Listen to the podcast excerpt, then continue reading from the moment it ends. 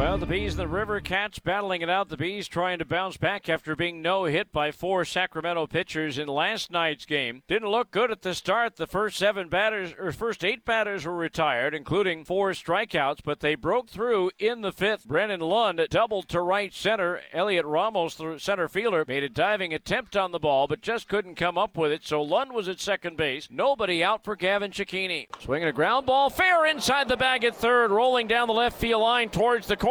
Lund around third will score, and into second base is Cicchini with a double, and the Bees take a 1-0 lead. After that, Kian Wong was retired on a ground out. Jose Rojas flied to right with the runner Cicchini advancing to third, so he was there with two outs for Michael Stefanik. Swinging a ground ball into left center field for a hit. Walking home from third, Cicchini. Big turn at first for Stefanik. He holds there with an RBI single, and now the Bees have a 2-0 lead. And they would hold on to that lead. Thomas Pannone, 7 scoreless innings. A.J. Ramos, a 1-2-3-8 with a couple of strikeouts. James Hoyt retired the first two batters of the ninth inning on a 3-2 pitch, surrendered a home run to Mike Tuckman, but then struck out Chadwick Trump on an 0-2 pitch to end the ball game, and the Bees have the win by a score of 2-1.